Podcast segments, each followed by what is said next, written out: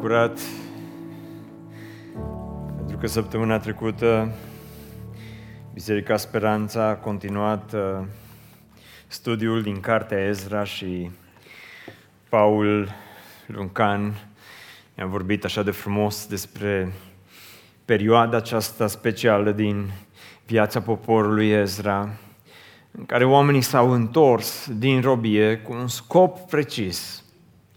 S-au întors să reconstruiască templul după porunca împăratului Cir, dar după ce s-au întors în Ierusalim, oamenii au început să devină confortabili, au început să devină nostalgici, au început să-și vadă de treburile lor, au început să-și reconstruiască casele, au început să-și pună termopane, au început să viseze la vacanțe frumoase și au început să meargă prin concedii și s-au dus în Republica Dominicană și în Turcia și în Spania și mai știu eu pe unde, în Grecia, în fel și fel de concedii și templul rămânea nezidit. Și apoi au zis, lasă că anul viitor ne începem și reconstruim casa Domnului, dar, dar până atunci, așa, așa fain ar fi să ne luăm o, o plasmă din asta mare, să avem și noi televizor fain. Și și-au cumpărat plasme faine și templul a rămas nezidit.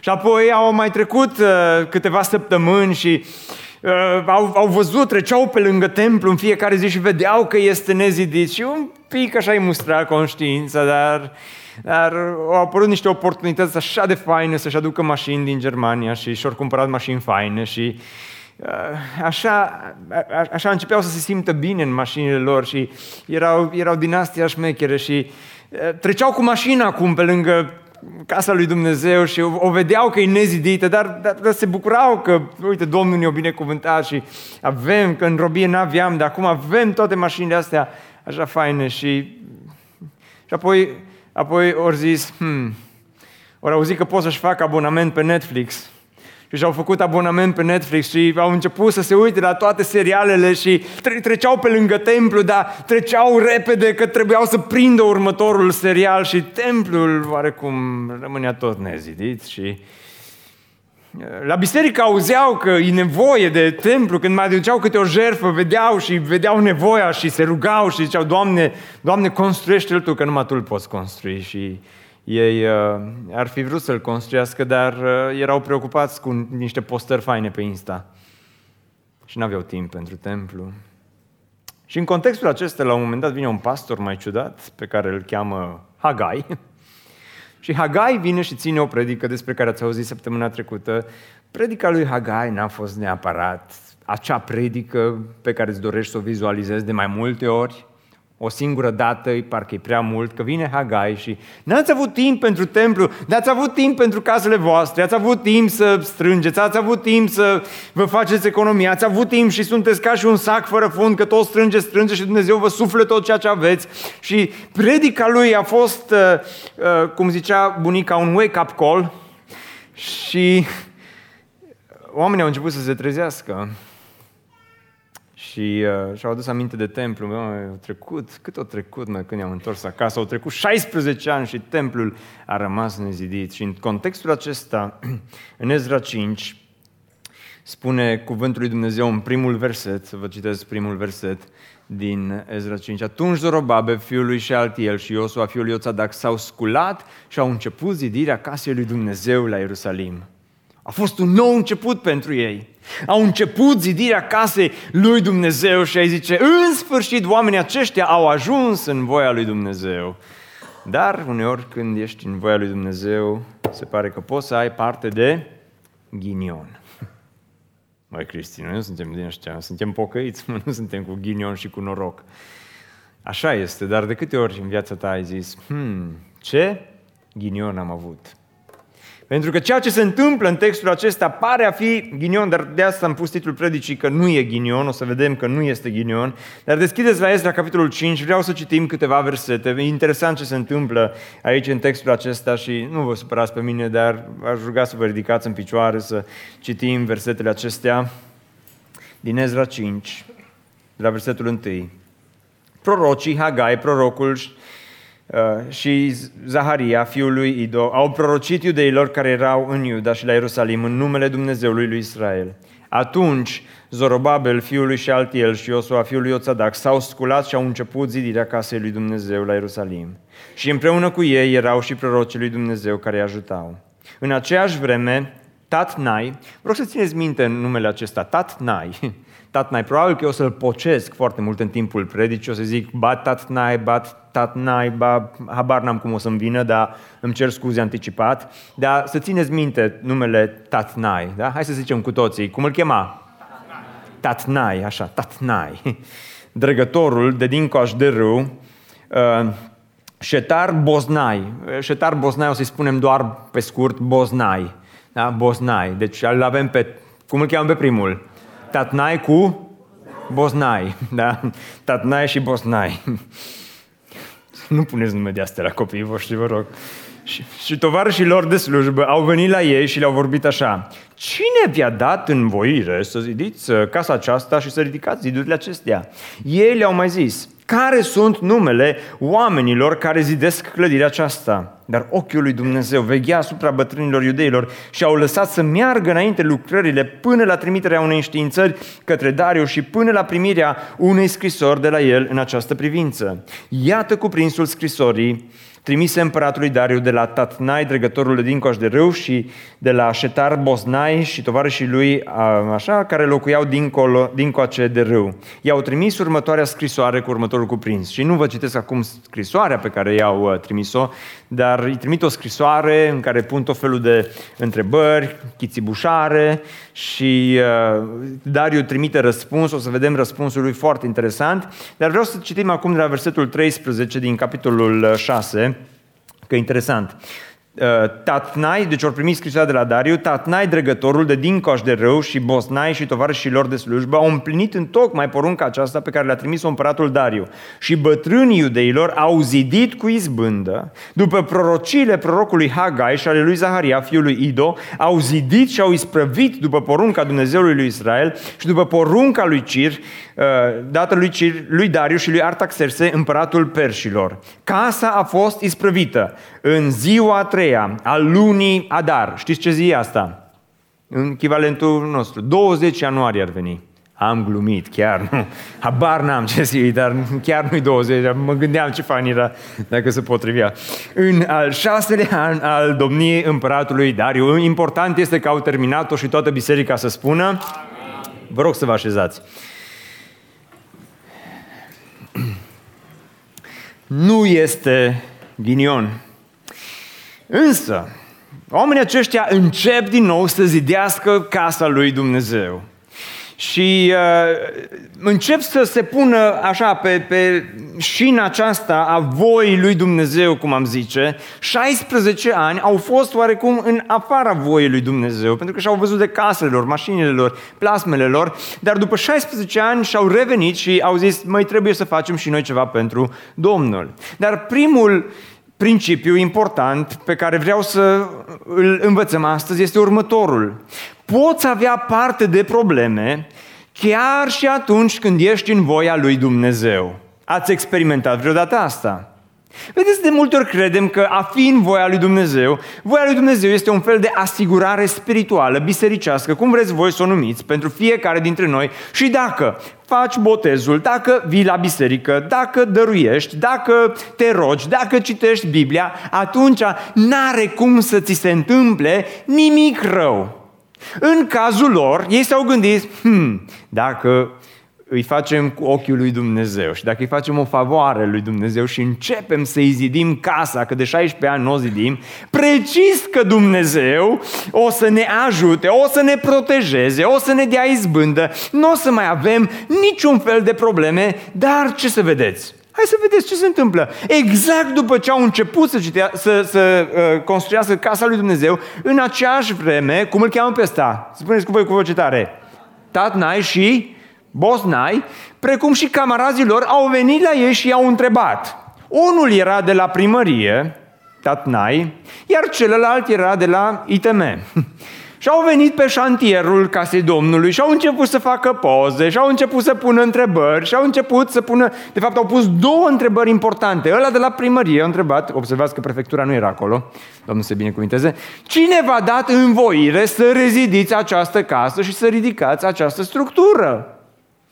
Când am citit prima dată textul, am crezut că au fost răuvoitori oamenii aceștia, dar eu nu știu dacă au fost împotrivitori, doar au fost niște funcționari din ăștia, au zis, mă, noi facil la primăria asta, facem un lucru nemțesc și dacă e cu autorizație, cu autorizație să fie. Arătați-ne autorizația de construcție. Poate doar au vrut să vadă autorizația și să plece mai departe. Habar nu am care au fost intențiile lor, mă înțelegeți?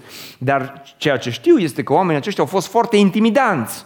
Au venit și au început să pună aceste întrebări. Iar celălalt zis, care sunt numele oamenilor care rezidesc această clădire? Puteți să ne arătați cartea de muncă a oamenilor de pe șantier. Au veste, au șepci, au tot ceea ce le trebuie. Au venit oarecum intimidant exact când oamenii au început și s-au pus în voia lui Dumnezeu. 16 ani, unde a fost Tatnai? Nicăieri. Dar celălalt pe care, cum îl chemează, nu-i pocesc numele, Boznai, unde era? Nicăieri, 16 ani, i-a durut în cot pe ăștia de evrei și de templu.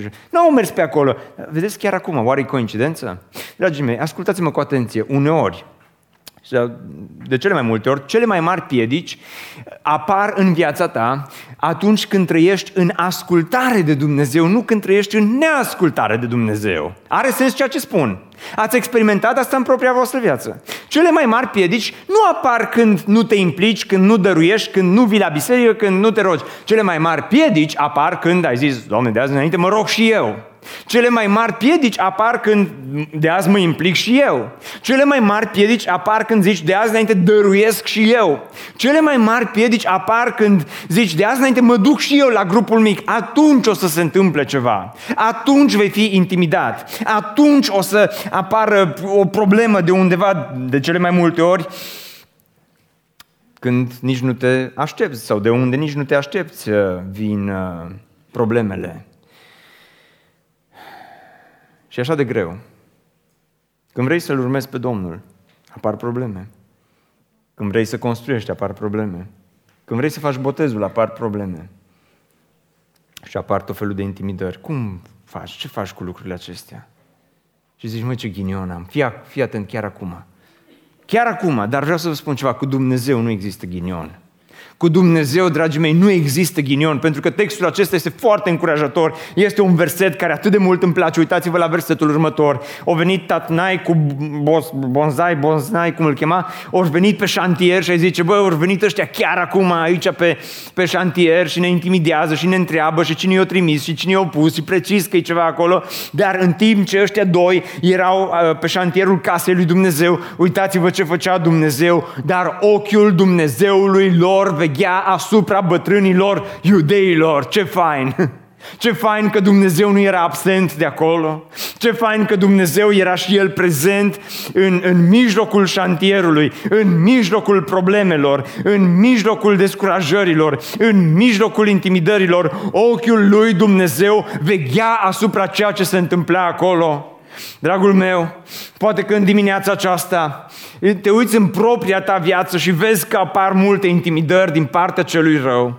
Poate că au apărut intimidări chiar atunci când ai încercat și tu să faci ceva bun pentru Dumnezeu. Ani de zile n-ai făcut nimic și diavolul te-a lăsat în pace. Dar chiar în momentul în care ai început și tu să faci ceva, atunci și-a băgat și el coada. Atunci au venit și diavolul. Atunci au venit și descurajările. Vreau să spun ceva, chiar Chiar dacă vin descurajări, chiar dacă vin intimidări, ochiul lui Dumnezeu este cel care continuă să vegheze asupra vieții tale dacă tu îți trăiești viața cu Dumnezeu. Cel mai mare ghinion în viață, știți care este? Să-ți trăiești viața fără Dumnezeu. Ăla chiar e ghinion mare să-ți poți trăi viața cu Dumnezeu, dar să alegi să-ți trăiești viața fără Dumnezeu. Pentru că dacă viața ta este trăită împreună cu Dumnezeu, nu vei fi scutit de descurajări, nu vei fi scutit de probleme, dar ochiul lui Dumnezeu va continua să vegheze asupra ta. Când eram în liceu, Unul dintre versetele mele preferate era Psalmul 32 cu 8. Eu, zice Domnul, te voi învăța și îți voi arăta calea pe care trebuie să o urmezi. Te voi sfătui și voi avea privirea îndreptată asupra da, eram în liceu, erau multe decizii pe care trebuia să le iau, nu știam încotro trebuie să merg cu viața asta, nu știam ce vrea Dumnezeu de la mine, erau atât de multe intimidări, erau atât de multe întrebări, dar mereu mi-aminteam Psalmul 32 cu 8. Eu, zice Domnul, te voi învăța și îți voi arăta calea pe care trebuie să urmezi, te voi sfătui și voi avea privirea îndreptată asupra ta. Și au trecut mulți ani de atunci, dar vreau să spun ceva. Au fost intimidări, au fost neascultări din partea mea față de Dumnezeu, au fost poate chiar răzvrătiri, dar întotdeauna ochiul lui Dumnezeu a continuat să vegheze asupra vieții mele. Și dacă străiești viața cu Dumnezeu, ochiul lui Dumnezeu va continua să vegheze asupra vieții tale.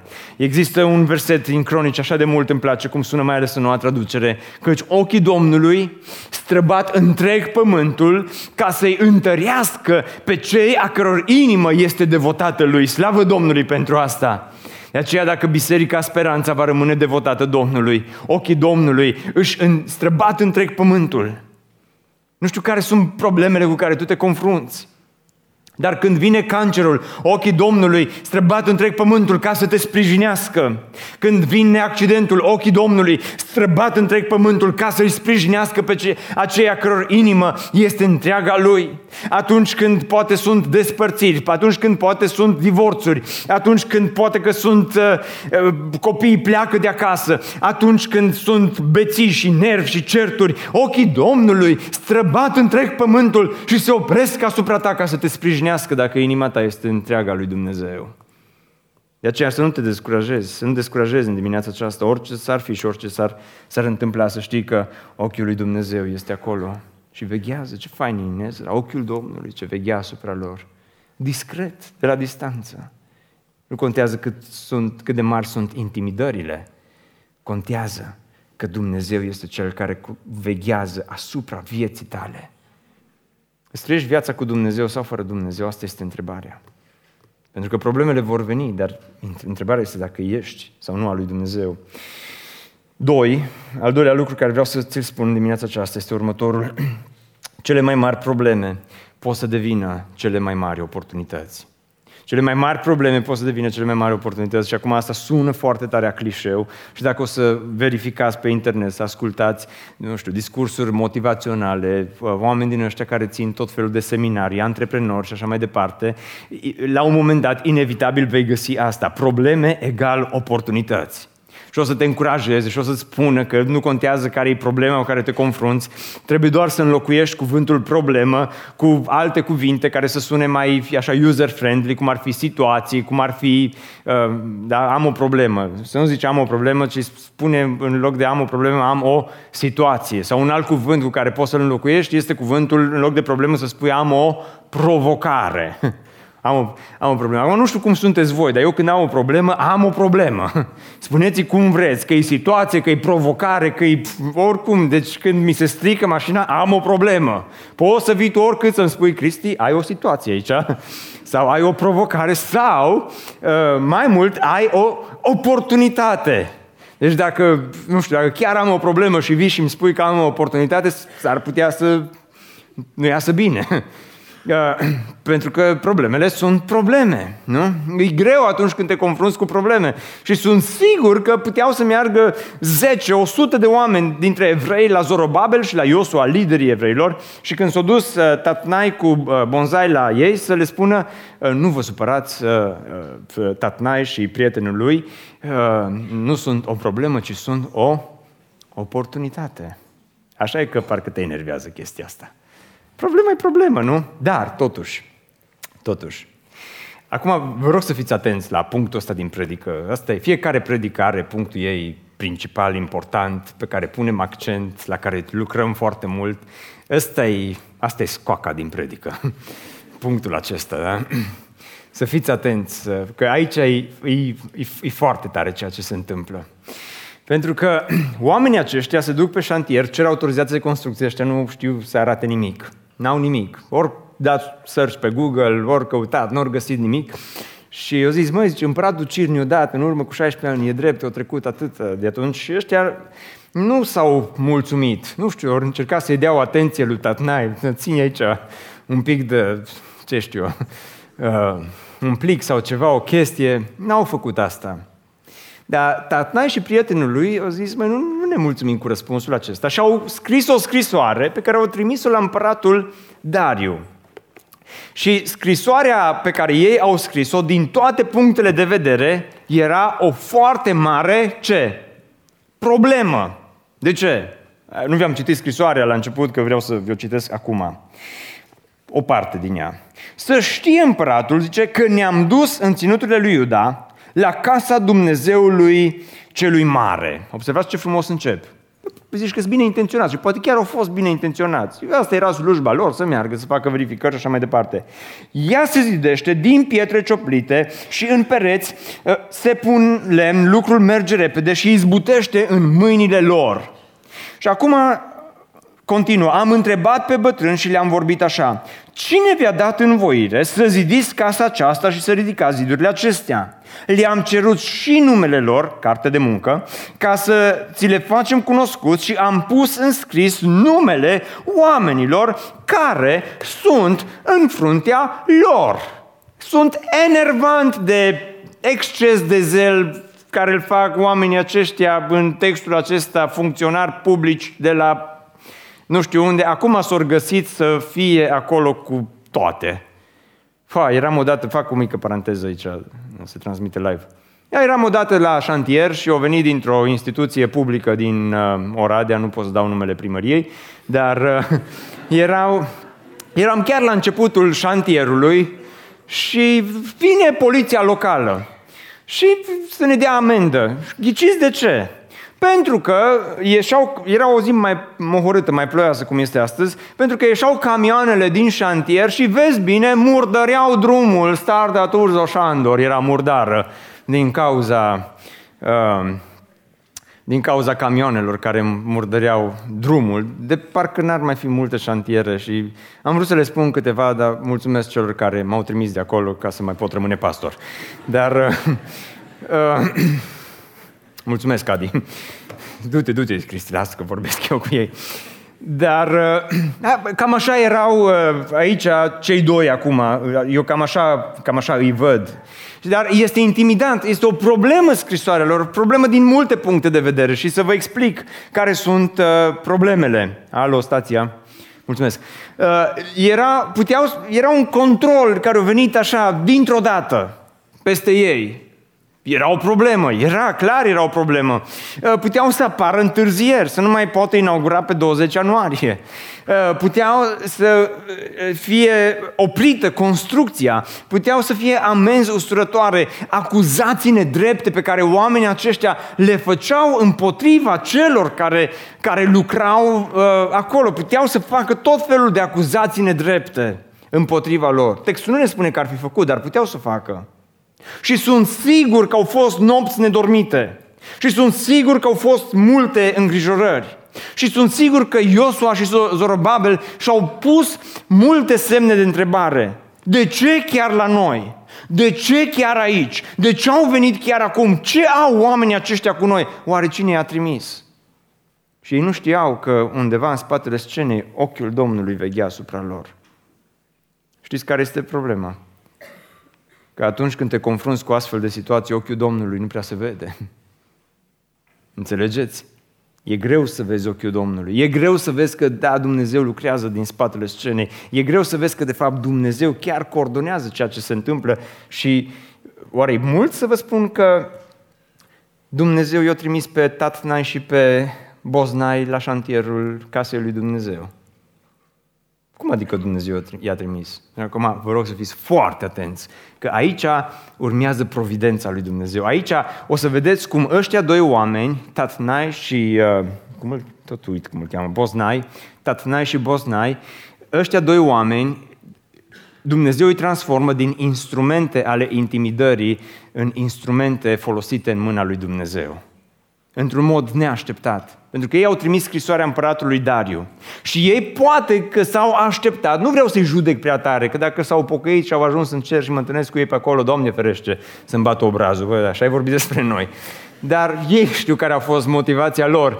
Dar uh, dar, dar știu ceea ce se întâmplă în textul acesta. Dumnezeu îi transformă din instrumente ale intimidării în instrumente care sunt folosite în mâna lui Dumnezeu într-un mod incredibil, pentru că Dariu primește scrisoarea, o citește cu atenție și uitați ce se întâmplă. Atunci împăratul Dariu a dat porunca să se facă cercetări în casa scrisorilor unde se puneau visterile în Babilon și s-a găsit la Ahmeta, capitala ținutului mediei un sul pe care era scrisă această aducere aminte. Aș putea să predic din textul ăsta cât de important este să fii bine organizat și să ții fiecare hârtie la locul ei. Că după 16 ani au găsit o hârtie, un sul. Wow! În anul întâi al domniei împăratului Cir, chiar la începutul cărții Ezra, împăratul Cir a dat această poruncă privitoare la casa lui Dumnezeu din Ierusalim. Casa să fie zidită iarăși, ca să fie un loc unde să se aducă jertfe și să aibă temelitari, să aibă o înălțime de 60 de coți, o lățime de 60 de coți, trei rânduri de pietre ciopite. Cheltuiele uh, vor fi plătite din casa împăratului. Mai mult, uneltele de aur și de argint ale casei lui Dumnezeu pe care le luaseră Nebucadnețar din templu. Cu alte cuvinte, slavă Domnului, împăratul Dariu găsește autorizația de construcție dată de împăratul Cir. Și să vedeți acum ce se întâmplă din versetul 6, el le trimite lui Tatnai și lui uh, Boznai răspuns și le spune fiți atenți aici, ce trebuie să faceți? Ăștia au venit cu intimidarea. Uitați-vă la răspunsul lui Dariu. Acum Tatnai, dregătorul de dincolo de râu, Șetar, Boznai și tovarășii voștri de slujbă din Afarsac, care locuiți dincolo de râu, depărtați-vă de locul acela.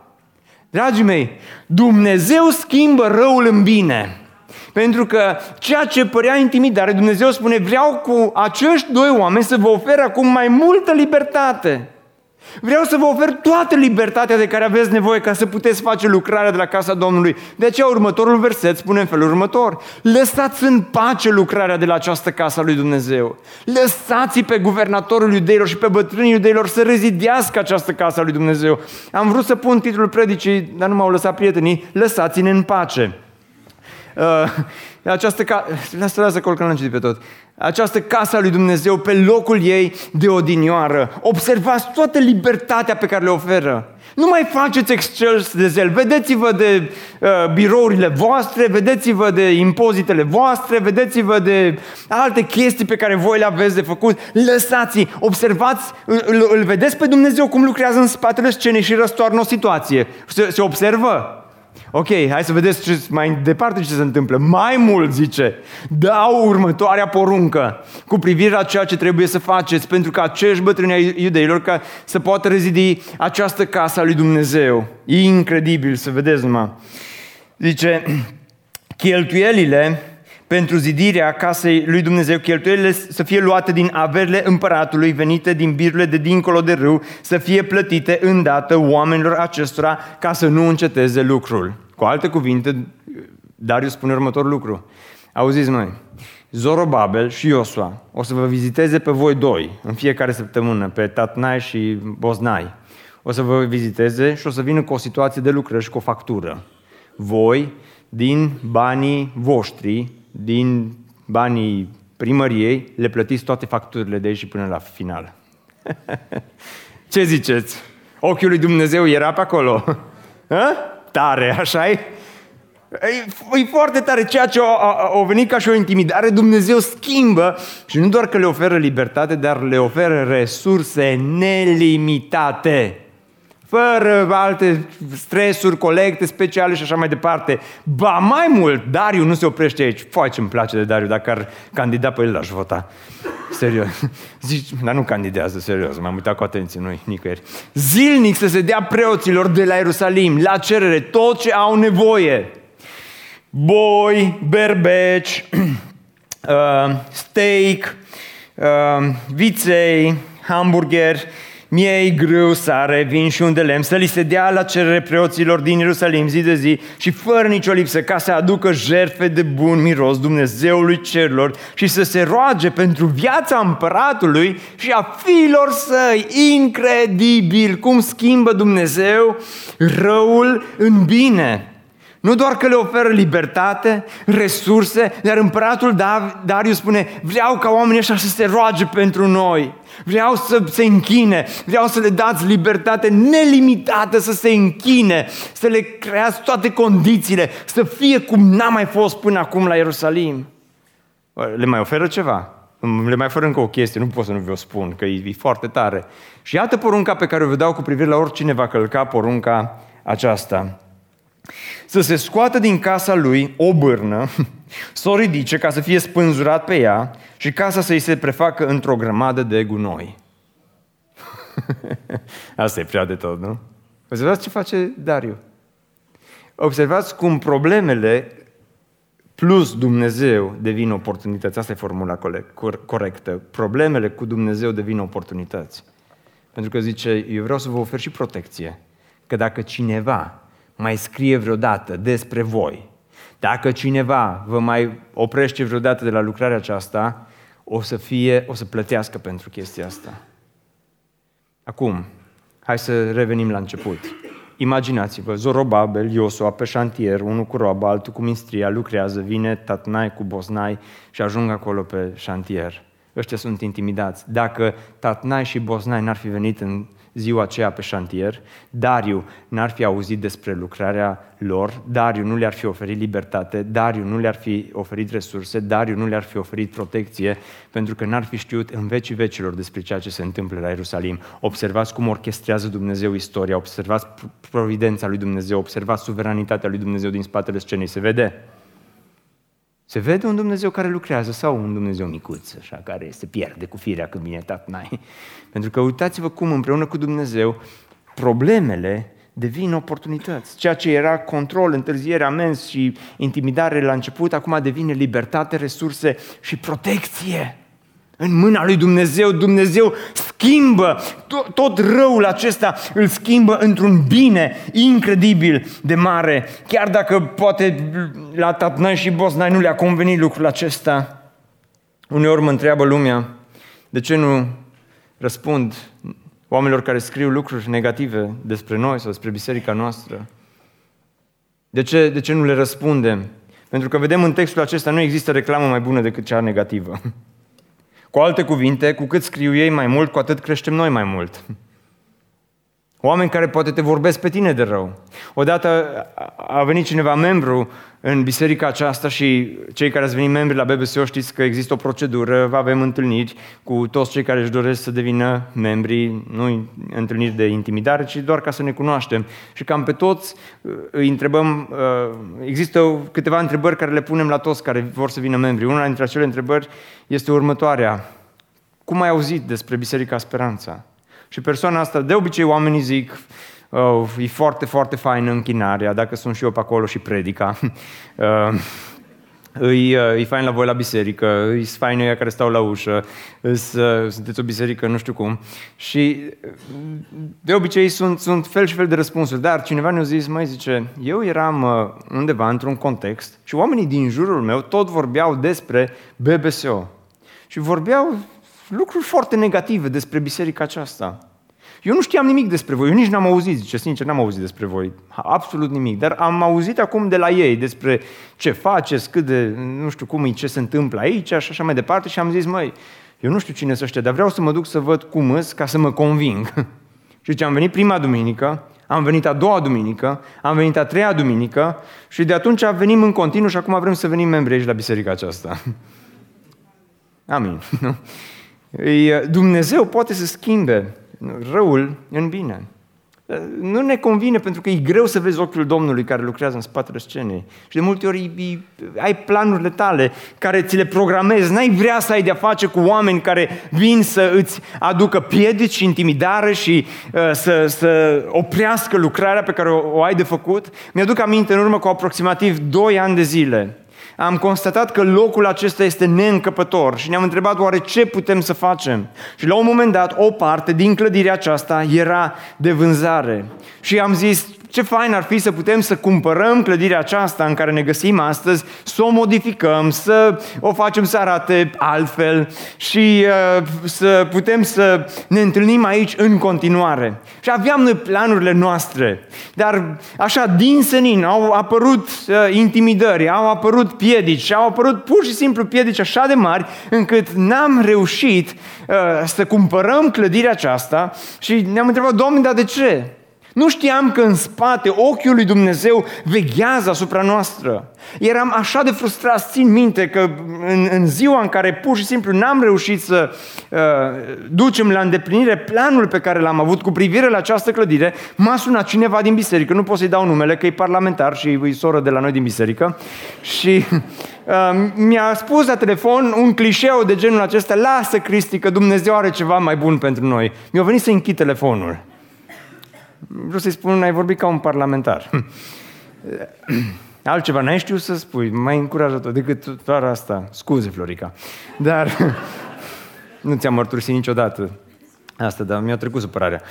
Pentru că, mi-a trecut supărarea pentru că în spatele scenei nu era doar un parlamentar prin care Dumnezeu vorbea, ci în spatele scenei era ochiul lui Dumnezeu care veghea asupra noastră și care vrea să ne dea în schimb ceva mult mai bun un teren mult mai bun, o clădire mult mai frumoasă, mult mai mare, mult mai încăpătoare, dar este așa de greu când ești acolo și, și pur și simplu ceea ce vezi nu se potrivește cu ceea ce face ochiul Domnului în spatele scenei.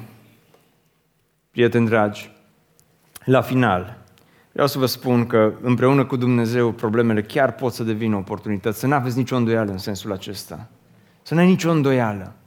Nu știu care sunt problemele din propria ta viață.